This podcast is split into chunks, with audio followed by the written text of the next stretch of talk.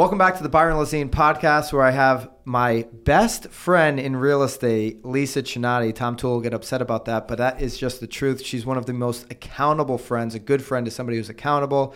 Yes, we talk about the $5,000 in Louis Vuitton I had to buy her this year. Lisa is the team leader of the number one team in the entire state of Massachusetts. She's going to share with you exactly how she has built that monster, what they're thinking about over the next 12 to 18 months, and some of the charitable donations that she makes that nobody knows about. Stick around, share this pod with somebody. This is my favorite pod ever.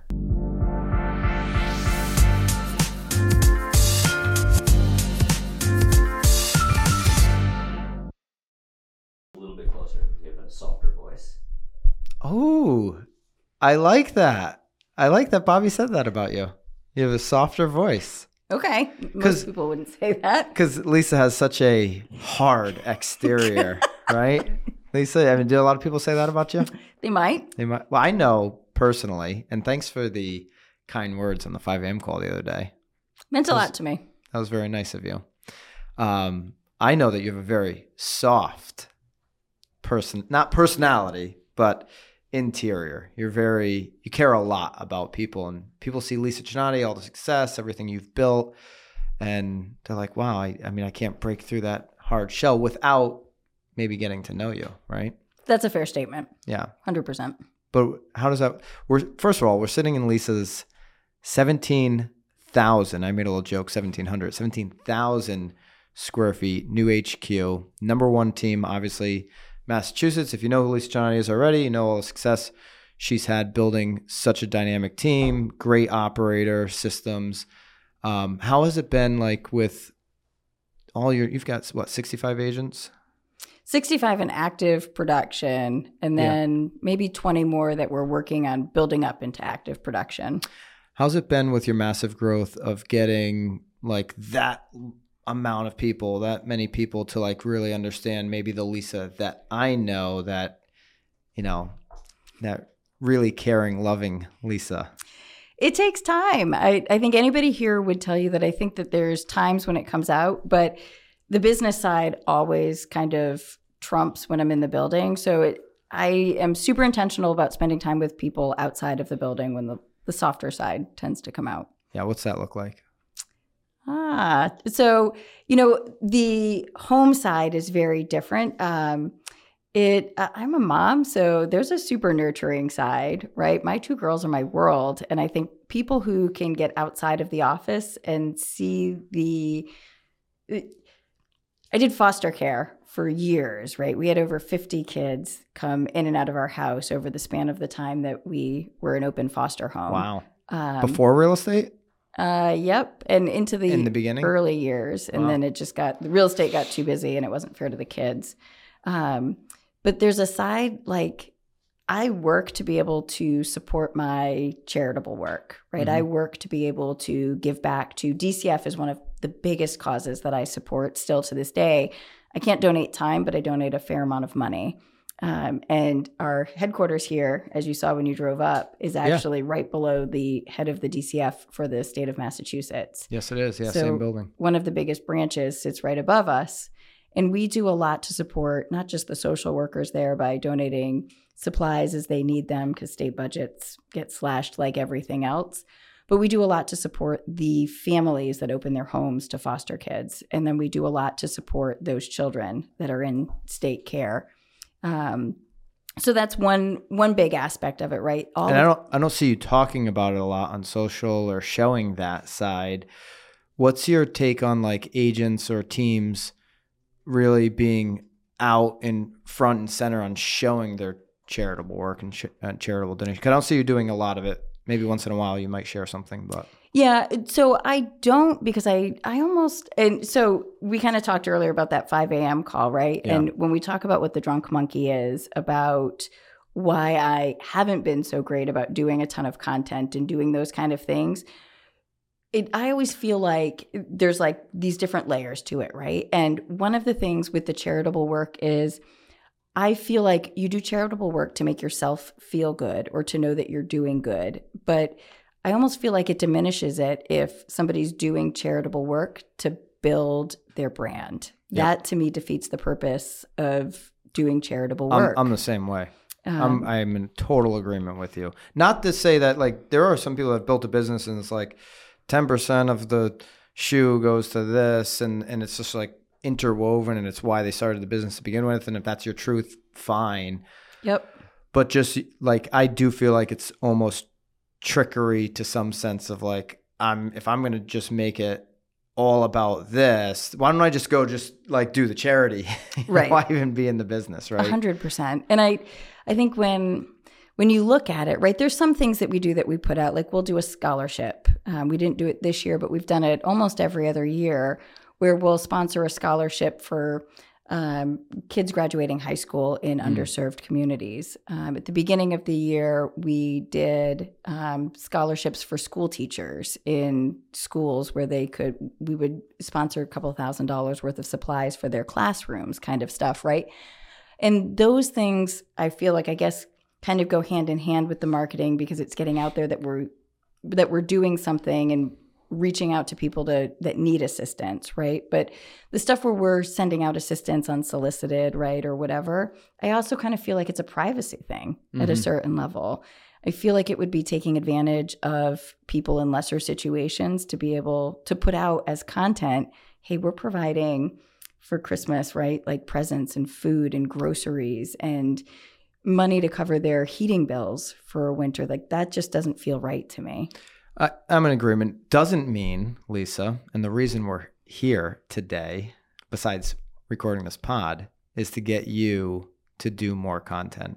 As the incredible businesswoman that you are, as a thought leader in our space, you're not, you're sharing so much behind the scenes. People that are in the Tom Ferry ecosystem, in our mastermind, people that know you just from the business that have reached out and connect, you've given everything away over and over and over again and you haven't gotten enough of the eyeballs on Instagram, which matter, or the eyeballs on YouTube, which matter, to know about it because you just haven't decided to say, I'm going to go out there and put this content, which is great, which a lot of people can learn from. You've had so many people in the, old office that I've been to up here, the old HQ, in the office and had like mega days where you're just giving systems out. You start putting that content out, which is what we're going to really like dig into a little bit today, out there for people to see, your brand is going to be on the the plateau on the Mount Rushmore that it deserves because you are such an incredible businesswoman in this space. So, maybe for people that are in the same they're like they're operating a business. They love that because you love it. You love tinkering and making things better and kind of just checking in on the business and improving it. For somebody who's just like that who's in their business why what's holding you back? And like where can we get the breakthrough that might help somebody else kind of break through Fair enough. All right. So back to the that whole drunk monkey thing, right?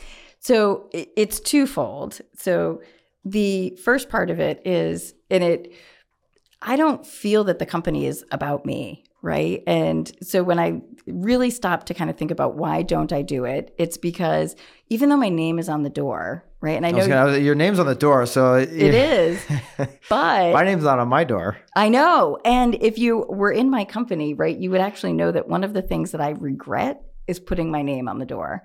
If I had ever known in 2017 when I made that decision stupidly that it would become what it is now, I would have gone the direction that you had gone with something not about me because it I think it only is what it is because of every single person that's here within the company now, right? And by having my name on there, I think it makes it feel like it's too much about one person as opposed to being about the whole, right? So I often look at it when it comes to putting out content in that it shouldn't necessarily be me. And that's maybe a drunk monkey on one end, right? Because Yeah. I think that there, to your point, I get that there's some value that I bring, right? And I own that at a certain level, people are here partly because of me. Not necessarily 100% because of me, but maybe partly. And then the second end of it becomes drunk monkey side that I always question whether there are people smarter than me who are doing things better than me. And what does my voice matter? Well, right? There's absolutely people that are always going to be smarter. I mean, we get to sit down and hang out with people like Gino, and I talk about Gino. Absolutely. If you, especially the last since he was in, I think we were all in Napa together. Yes. That's where he showed up last. I really, because I got to sit at the table with Gino Blefari, CEO of BHHS, and I'm like, man, this guy's got to be, I don't know, 70s, I think so. Yeah. right? And he's like taking detailed notes from things that I'm saying or DJ and Lindsay at the table, just the discussion at the table, detailed notes. Is the dude smarter, more experienced, way further along on the journey than us? Absolutely. But yet, learning in reverse from some of the emerging players in the industry. And same thing, is there going to be somebody who's more experienced? Always, always, right? That's just always going to be the way it is. But it doesn't discount everything that you've built and that you know. And the fact that somebody that maybe has 20 more years of experience and maybe is even smarter, right? And however you're going to categorize that can still learn from you. And then there's obviously 99% of the industry that hasn't accomplished, you know, a tenth of what you have that can definitely learn from you too. That's it. Fair. Fair statements all around. At least, at least she won't budge. Look at her. She doesn't even want to budge right now. She's well, it, I mean, it's a fair if you're watching on. YouTube, you can see the body language there. She's like, doesn't mean I want to do content. Well, but so here's the thing, right? I I've been thinking about this since that phone call last week, right? Yeah. And in my 5 a.m. Call the other let's day, talk about the phone call. I called. We're we're on a call. We're on our check in in the morning because we have we have a little accountability check in a couple times a week. And after I call you and I say I'm coming to your office, we're gonna do a podcast, right? And after the podcast, we're gonna do some clips, just like I do them, thought leader clips, speaking to the industry type of content for for your social. We're gonna do we're gonna do the walkthrough podcast for BAM, and we're just gonna like connect with your producer, your marketing peeps, and we're gonna take a deep dive on this stuff because you have to go there with how important brand is right now, with how like online leads are dropping. We just had this conversation before the pod. Yep, Brand is real important. hundred a, a thousand percent. So that was the phone call we had, and go ahead. And so, right, tough love. And I got what it was, right? By virtue of you doing that, it was the exact same moment that you and I had in Dallas Yes, in April tough of love you gave 2021. me. hmm Yeah. a hundred a hundred thousand percent and i knew it when you were saying it because it was it was the reverse of everything that happened through 2020 and up into april of 2021 It was you at that moment in Dallas telling me, I know how to recruit 10 times better than you do, meaning me, and I know how to scale, and you haven't done it with your business. You've done it with your maybe your content, or we were even having a content conversation. Now we're having the reverse where I'm like, Right. I know content, you need to be doing it. And you were absolutely right. And that's where the $5,000 bet, which we got to put that clip out there. Is that clip done? It's, it's being worked All on. right. as we speak. I actually had it sitting in my phone because Posnick took the video of me. So I lost this bet. If you don't know the story yet, I lost this bet to Lisa in, we set it in 2020. no it was, It was 2021. we actually it was said 2021. it, Yeah, it was a year ago. it was march of, or april 1 it, the, it started april 1 but we were sitting in tom's uh, building in Yeah. march of 2021 the first trip that we all took together after right. covid restrictions kind of lifted And this is when the the real kick came. Like you got to build a call center, whatever you call it, ISA, SDR. You- You've got to get your recruiting like to a level where you're treating it like inbound lead activity, right? Where, Right. where it's that important. You got to scale this thing. You got to build a moat around your business, which is what Tom tells us all the time. And so you set the bet for myself, Tom Toole, Joe Biggs, five thousand dollar bet. It was a, it was a it was genius it was genius. And listen, when Jill and Tom, they just accept or whatever Lisa says. All right, I, I accept the bet. Here's a five thousand dollar bet. If we lose, which was a thousand transactions from April, mid-April to mid-April of this year, closing a thousand deals in that time frame.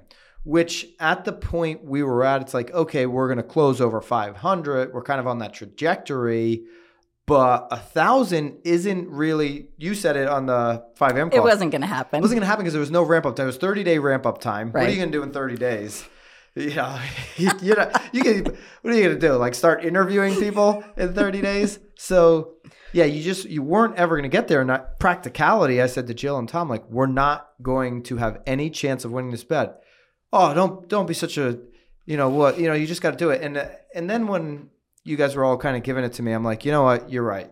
It, this is called an investment into the future, right? This is I spent five thousand dollars on some crappy lead sources throughout my career that have just gone to nothing, and this is actually going to bring me value because it's going to light a fire and that accountability ringing in my head every single day that uh, I'm going to have to face Chinatti and give her this Louis bag, which I did have, have to do anyways back in Dallas. And we're going to show that clip on Instagram if it's if it's it's already done or coming to be done. It'll be uh, out there pretty soon. I just had it in my phone forever and I forgot about it that Posnick took it, but.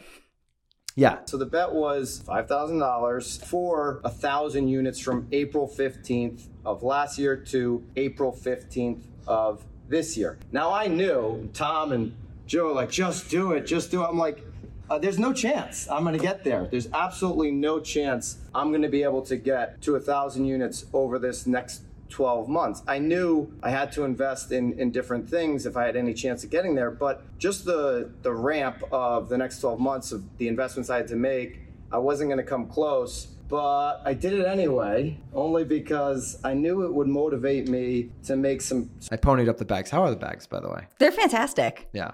All four of them. All four of them. Yeah. So you got bags from Tom Toole, Joe Biggs, and myself. But but it was it's more about the you know the reason behind why we made the bet that I was like, okay, this makes sense, Right. and you're not gonna leave me hanging. It was kind of like here's you know more information. Here here's things that have worked for me. Here's some things to avoid. You know, even when we built our call center, right? We started off boom hot, like four people, and you're like, here are things to avoid. We still made mistakes. We didn't make as many as we would have if I didn't know what the heck I was doing going into it. But you're gonna make mistakes anytime you're trying to scale. There's gonna be growth pains, right? Yep. What are some of the big mistakes that you're planning on making over the next 12 to 18 months as the market shifts? Ooh, do we plan to make mistakes? But just knowing that they're going to happen because Hmm. Yeah. you're going to go you're going to go so hard in one direction or another that there's going to be inevitable growth pains. Where Yep. are you where are you pouring your assets into over the next 12 to 18 months? So one of the things will be really going even deeper on diversifying our lead sources. So historically, business for the company has been 80% comes from company generated leads, Yeah. right? And I think one of the RDC, those types of places. Google pay per click, uh, you know, any kind of online lead source, the referral partners that stream in, the HomeLights, the UpNests, all of that kind of stuff. I might just announce layoffs by the way. a, a bunch Yesterday. have. Yeah, yeah. um, and uh, and Upnest got acquired by Realtor.com, right? Yep. A whole bunch of stuff shaking out in there. I think you'll see more of that. Acquisitions for the big ones, Mhm. whether it's Zillow or Realtor. It's unavoidable. Yeah. It's unavoidable. Um, but so I think one of the mistakes that we'll make is as those things shift, misjudging where lead volumes are going to fall. Right. And so it could unintentionally lead to a decrease in production because we've undergenerated the number of leads that we need in order to, or undergenerated, underrepresented budgets. I, I don't know exactly there's so much variability, right? Like we're a flex team, a big flex team. And you and I were talking this morning about our flex volume is down 75% from where it was 12 months ago, Yeah. right? And not due to performance at this point. We're, you know, looking at Let, goals. let's be clear. Due to the fact that all of these portals leads have taken a massive hit in 2022, whether it's Z, RDC, Redfin is the one that's out front saying it. Like Yep. our lead traffic is down. Something me and Lisa have not talked about a lot on this podcast, but we both use and have used for years is virtual assistants. VirtuDesk offers the absolute best virtual assistants. They have a variety of different skill sets, whether it's marketing, ISAs, executive assistants, customer service. These virtual assistants are the best in the industry. And Lisa and I have grown our business through the use of VAs year after year. Every year we say, hey, where should we hire another VA? Oftentimes, even before we consider a W 2. There's so many advantages to working with VirtuDesk to grow your business. Hit the link below, have a conversation with VirtuDesk. I'm telling you, VAs have blown up my business and they will for you as well. Hit the link below for VirtuDesk ball players. 100%. And I think Zillow's actually even kind of saying it right now as well. Yeah. Right. And the tough part, and I think one of the things that folks like you and myself and a, a lot of the people that we know who lean into online leads is we can only make our estimates based upon the information that we're getting from our partners. Correct. You know, and so if the Zillows and the Realtor.coms aren't forecasting accurately on their end, it makes it even more difficult for us to forecast on our end. So we could end up with the mistake of under generating unintentionally by believing those partners a little bit too much about where their own forecasts are going to be. Or it could be that all of a sudden nobody anticipates that consumer demand shoots back up in terms of the number of leads that are being generated. We are over generating leads, take a decrease in conversion, and then potentially a decrease in profitability, Mhm. right? And that's sometimes just as big a risk as over generating is sometimes the bigger problem than under generating but for the fact that when a business gets to a certain point you count on a certain number of transactions just to cover the day-to-day expenses So you're leaning more into like what we're talking about, brand. yep Going to go heavy there. Where else? Um, so brand is a big one our database we've got over 100000 folks already in our database right and we've got to figure out how Yeah. to continue to nurture the folks that we've already come in contact with those that have raised their hands already over the past two to five years One one thing I think is really smart for everybody, no matter if you're the solo agent, the team, wherever you are right now in your career, is what you showed me before the pod, and, and I can talk about that. Right, the the website center development. You're going to be doing the webinars uh, or um, yeah, in live seminars, not webinars, Correct. seminars, in person seminars yep for the public. And if you have a hundred thousand person database, which you probably don't, like Lisa, but whatever your database is, it could be 200 people. You get 10 of those 200 people to show up in office to a seminar where you can educate them on what's going on over the next 12 months. That's going to be really powerful. I, I like this for a lot of different reasons. You can capture content for your brand while you're doing it you have a reason to reach out to that database that doesn't look like, hey, are you still having thoughts about selling or buying? right You actually have value you're bringing them and you're educating them during uncertain times. It's fact, like you're talking about, you know, giving back and all the giving back that you do. I think one way every agent can give back if they don't have the money to like just give to a charity is by helping educate their community because home ownership is like again on a decline with all the institutional buyers and investors coming in and houses are unaffordable. But if you can figure out a way to buy a house right and and stop being someone who is paying someone else's mortgage who is you know essentially paying someone else's equity become a homeowner the faster you're going to start building your own wealth because that's where the majority of americans wealth is the, it ties into the the famous saying, right? Your income is in direct correlation to the size of the problems that you solve, Yeah. right? And it is. I was driving into work with my daughter this morning. She's 18, right? And one of the things that her and I were talking about is what it's going to look like for her generation to become homeowners. And she got her real estate license. she just graduated high school and she's she did starting her first year 18. of college Yep. Yeah. And so we were talking about it, and I think she had this epiphany as it's her first kind of exposure into the real estate market and the prices of homes and understanding how much income she would need in order to be able to afford a home. yeah And she looked at me this morning and she was like, I think my generation's in trouble. I don't know how we afford half a million dollar homes that when are, most of them have two hundred thousand dollars in college debt. And that's exactly what we were talking about in like you know being able to be really smart about what that debt load is going to look like and um, and how do they save and make decisions differently from your generation and my generation where we graduated college and started renting apartments and i think we're going to see like her generation coming back home and living with Oh, parents for sure. Yeah, you Um, already see that for sure coming back home. And I don't, you know, I think when you're that young, I mean, I bought homes and made huge mistakes when I was that young. You don't need to necessarily be thinking about buying, but you should just, and unfortunately, not teaching this in high school, you should start to get some interest and some education on the real estate industry, on what real estate can do for you personally and, and for your wealth. Because if you're not like, you know, some half percent entrepreneur who's going to like build this massive company who's going to give you cash flow and you're going to be, you know, 99.9% of America, you really do need to own where you live. Like this is just like Dave Ramsey basic stuff. Yep. Like own your home. That's like the only debt he actually you know will recommend getting a mortgage paying it down and, and accumulating some wealth over time.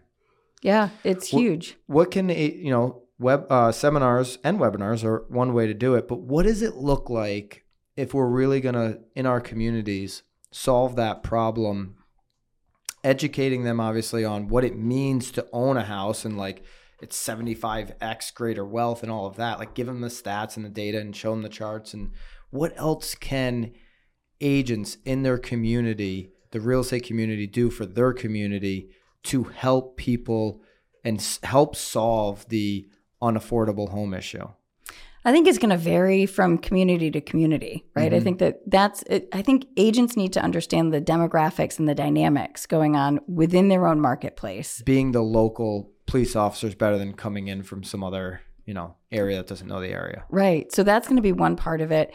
I think the next is seeking out other professionals within the industry who have access to programs and different things that are going to be able to help help these young people set themselves up, right? Mhm. Financial planners being a big one. Um, to your point, high schools don't do it anymore. They don't give any education. And I question whether their parents actually always have the knowledge and the skill to even be able to impart on the kids. yeah and most times no Right. And I think that that is, I think it's one of the biggest systemic problems that we have in society, right? Is we are an instant gratification, credit card driven, Mm. um, keep being better than the person next to you kind of society. And we, I think as an industry, have a responsibility to help people plan for what it's going to look like to be able to have those assets and protect their savings.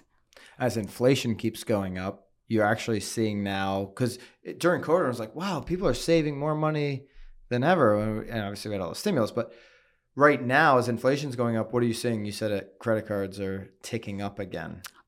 At the cost of everything. Yeah. Think about it, right? The cost of gas. People are trying to keep up with that lifestyle too. Yeah, Yeah. they don't want to make the cuts, Right. right. They don't want to have the hard decisions. And, you know, even I mean, we have them in the office, right? From the business perspective, right? The businesses, our business is facing it, right? The cost of almost everything that we're doing, the cost of leads, the cost of copy paper, the, the cost of everything is going up.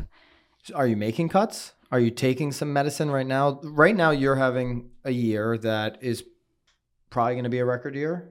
Yeah. Um, So- we're ahead of where we've, it's our best year ever so far. Yeah. But I think it would be foolish to not be starting to plan. Yeah. Right. And so we're looking at things and saying, I think there's a little bit of uncertainty. Yeah. Right. Do we continue to have our best year ever or do things slide back a little bit? And do we end up potentially being flat with where we were last year? Okay. Because that could happen over the next six months. You just don't know. For Yeah. Sure. What kind of cuts? Are you, we're not talking employee cuts, or are we? Or are we talking freezing hiring? Like, what kind of cuts? Yeah, it's, Do you- a, it's a great question. So, in terms of hiring, yeah, I think we are looking at saying, you know, we need to be really smart and can we make investments across every department of the company, assuming that we're still going to sell 1,200 or 1,400 houses this year? And mm-hmm. that would be a really foolish decision, right? In terms of making employee cuts, we're not at the point where we're making employee cuts yet, but smart business decisions say we are staffed up assuming that we're going to do 1200 to 1400 And transactions we might do a thousand. Right. And there's always this risk, right, of like we went through COVID and we made we made a commitment to our staff through COVID that if we sold no houses for 6 months, we wouldn't have to lay anybody off, Same right? here.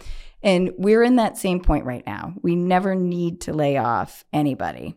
But it's also a super important thing to be able to continue to have a healthy business, Yeah. right? And so if we look at where do we start to make investments to protect the business and to protect all the you and I have had this discussion, right? Every decision that we make, like the weight of it's the weight of 400 people Correct. that I feel every night when I go to bed, Yeah. right? Every decision impacts not just the staff and not just the agents, but their spouses, their kids, and everybody whose paychecks they support, whether it's paying mortgages, Yep. buying groceries, paying tuition bills, or whatever that is.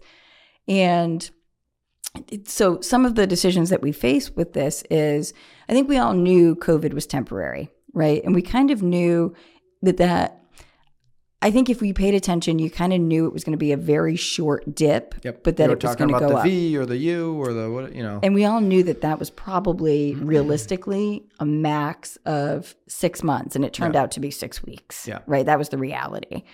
I think when we're looking at this, I think we're going to see the same thing. I think it's going to be a decrease and then it's going to start to go back up again. But I don't think it's going to be six weeks. And I No. can't look at you right now and say that it's just going to be six months. right. Right. I agree with that. And so, do we make the decision that we have to protect the company and protect those 400 people for 12 months or 18 months versus just riding out a six month lull? Yeah. And I think that that's kind of what we're facing, right? There will be some companies during if it's 18 months. Let's just say that's what it is. It's the next year and a half. It's it's going to be some hard times for everybody. There will be some real estate teams, companies that excel and keep growing. That beat market. Yep. There's going to be some that just say, I'm taking my medicine, I'm bunkering down completely, and flat or 10% drop is good enough for me. I'm going to make it out on the other side. What's it going to take for the real estate team or company that decides, I'm going to beat market through the down times? I'm going to excel. What does that look like? So, I mean, that's what we're planning on, right? That's, That's what everybody, by the way, is planning or, or Yep. crossing their fingers, hoping on. yeah, which- there's more than hopes here, Yeah. right? And I think that that's the, that's the thing is it, there's solid plans in place. We are, it, we've quadrupled our marketing spend in certain lead sources over the past three months. Yep. And we've got the kind of plans in place to be able to quadruple it again, right? As others pull back from marketing, we're going to continue to take the risk and put the money into marketing. We're going to go deeper on the training of the people that are here and understanding that there are some skills that have been lost over the past two to four years. I heard you talking about that this morning. Yeah. I so in my the 5 a.m. call this morning, I've sat with a group of 14 agents who've all been in the business for more than 12 months. This is an incredible story. And when I asked them how many had ever like written an offer without or had closed a deal and never done an inspection, there were more hands than I expected. Yeah. Right. And when I asked how many had had to negotiate a repair after inspection, because you know, in most of the markets across the US, we've waived inspections, we've Yep. done them for health and safety purposes only. Yep. And so when most of our deals are being done without inspections, there's an art and a science to negotiation. You and I built our businesses on that, Yeah. right? You learned to sell by how well you could negotiate. Yep. I don't think maybe half the agents in the industry right now have never actually had to negotiate. Right. And You, well, you said something interesting today. So first of all, finish finish one out of fourteen had done a negotiation after inspection, Yep. which is crazy Mhm. because even if you do an inspection during the last two years, it's like, well, we're not negotiating after. Just the report is you're in or you're out. the reports for your you know top drawer in your kitchen sit there for the next ten years. But you said something interesting about the art of negotiation. Like some people don't realize that, and a tactic that I used to do all the time would be when I was, you know, listing homes, would be to not be responsive. It's And- crazy. And people get so wildly upset about that. Like, how do you not respond to the buyer agent? Well, I've had this conversation with my seller. They know what I'm doing. Yep. I'm in clear communication on my responsibility to my client, but I'm not responding in a negotiation to the buyer agent because I want them to outthink themselves for 24 to 48 hours. Yep. That that's And- just one part of it, right? Because they're guessing is Byron just busy? Is he not paying attention? Is he not looking at his email? Or do they not care about this offer enough because it's not attractive enough?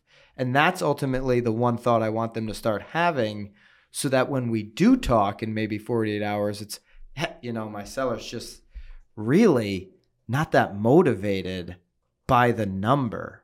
And so I'm sure you guys have talked about, because it's been 48 hours, I'm sure you guys have discussed another number at this point. What does that look like? yep. Tell me what that, let's just start talking and getting information so then I have the information to know, hey, I think we can get him here. Do you, do you want me to lock that in or not? Right. And then there's also the part, there's that part of it, which is huge. And then the other part of it, I don't think people understand that we're going to enter a, a phase where we're going to negotiate each contract multiple times. Right. Right. We're going to negotiate it just to get the offer accepted. We're going to negotiate it after inspection. Yep. And I'm going to guess we're going to start negotiating stuff hardcore after appraisals Correct. right? And I, I think one of the things that a lot of agents don't understand is that how they negotiate that offer price is going to directly impact how all negotiations go from that point on. And how you negotiate, there's other negotiations in there because you're negotiating with the buyer agent or the listing agent, whatever side you're on, but you're negotiating, conversating, consulting, educating your client.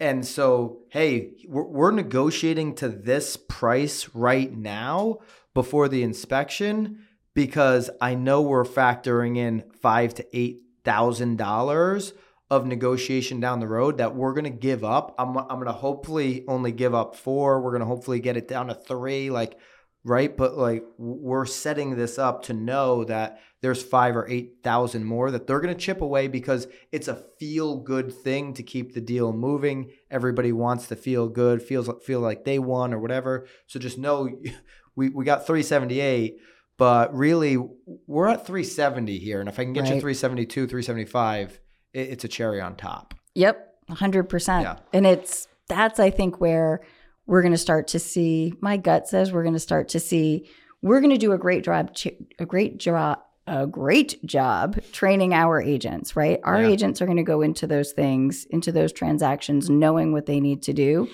But what we you and I can't control is the skill and the training of the agents on the other side of these Yep. transactions. And so I suspect we're going to start to see our fallout stats go up a little bit just by virtue of the things that we can't control. and yeah i agree with you uh, for sure. You know deals falling out of contract uh, will pop up a little bit. But this is this is the market that i enjoy. I mean that's this is the kind of market not this kind of market we're in right now. I was in a really high inventory market in 2012 and, and when, when i started selling in connecticut it was like man you couldn't even find buyers and all that kind of stuff. But i like a harder market a more challenging market than extreme demand. Nick bailey the ceo of remax he said it on the podcast i don't know a month or two ago whenever that one was.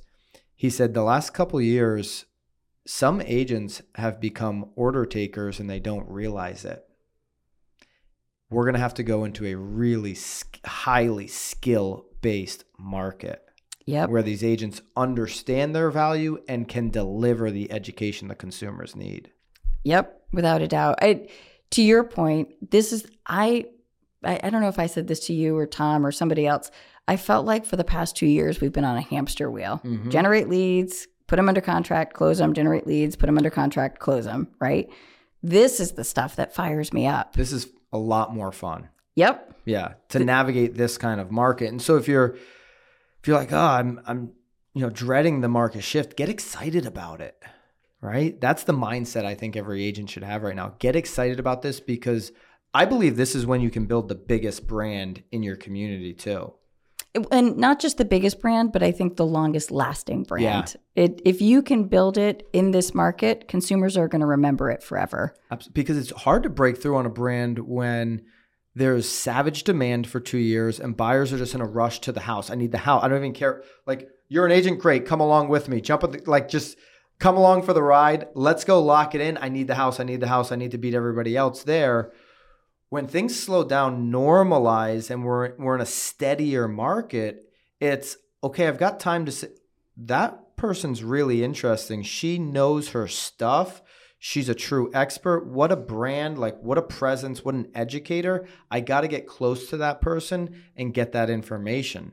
I got I was fortunate to start my career in 2012 because there was a lot of quiet little corners of the market and I could create my noise while everybody was just like on autopilot in the New London Day, the one of the oldest papers by the way in America. I think it might even be like the oldest like local newspaper. They were all advertising in there and I was making noise on Facebook and it was getting loud because nobody else was doing it at the time. Right. Yep. Those opportunities are still going to pop up in different ways. Yeah. And that's where it's going to be Oh, fun. 100%. Yeah, I- it's TikTok right now. It's the stuff that you're going to do, like having people into the office and doing wild events and getting the community jazzed up about it. Those are big opportunities. Back to the basics. Yeah. Back to the basics. Back to the basics, but might look a little bit on a different platform, right? Like the basics are educating, Yep.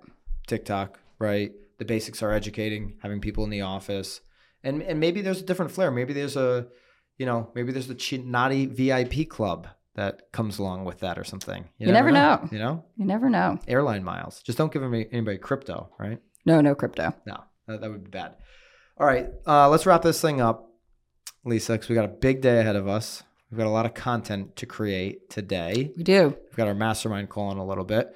What's your one, you know, one big thing you want to leave everybody with at if they're at any level? They could be, you know, a Gino Blefari, something that Gino Blefari to a brand new agent could learn, like your big takeaway, whether that's a personal hack or, you know, something to think about over the next 12 months. It doesn't even have to do with, you know, something tactical in real estate. Just what's your one big thing right now that everybody should know? Uh, I think the one big thing is to to think about all of the plan A's, plan B's, and plan C's, and I think that that's something that in being super strategic is a miss if you don't have Yeah. right. It's great to go all in on plan A, but know kind of like the question that you asked me, where are we going to mess up?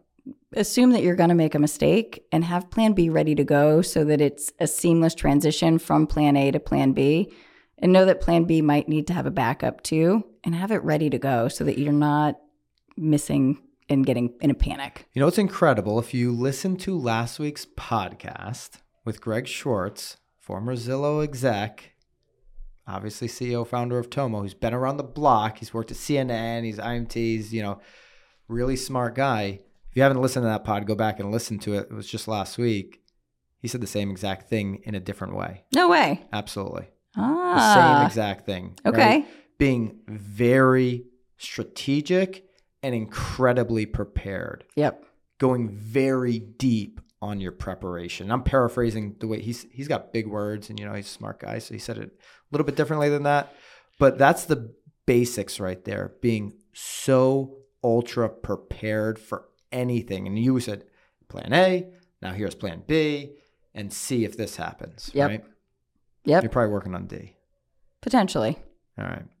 All right, Lisa, this is gonna be a fun day. I really appreciate you coming on the pod. And uh, if you haven't subscribed to the channel yet, if you haven't subscribed, have you subscribed to BAM YouTube, Lisa? Yes. I was probably one of your first subscribers. All right. Do you follow us on Instagram? Yes, I do. All right, good. If you, if you guys haven't done that already, would really appreciate you consider doing that. Thank you so much, Lisa. Thank you. That's it.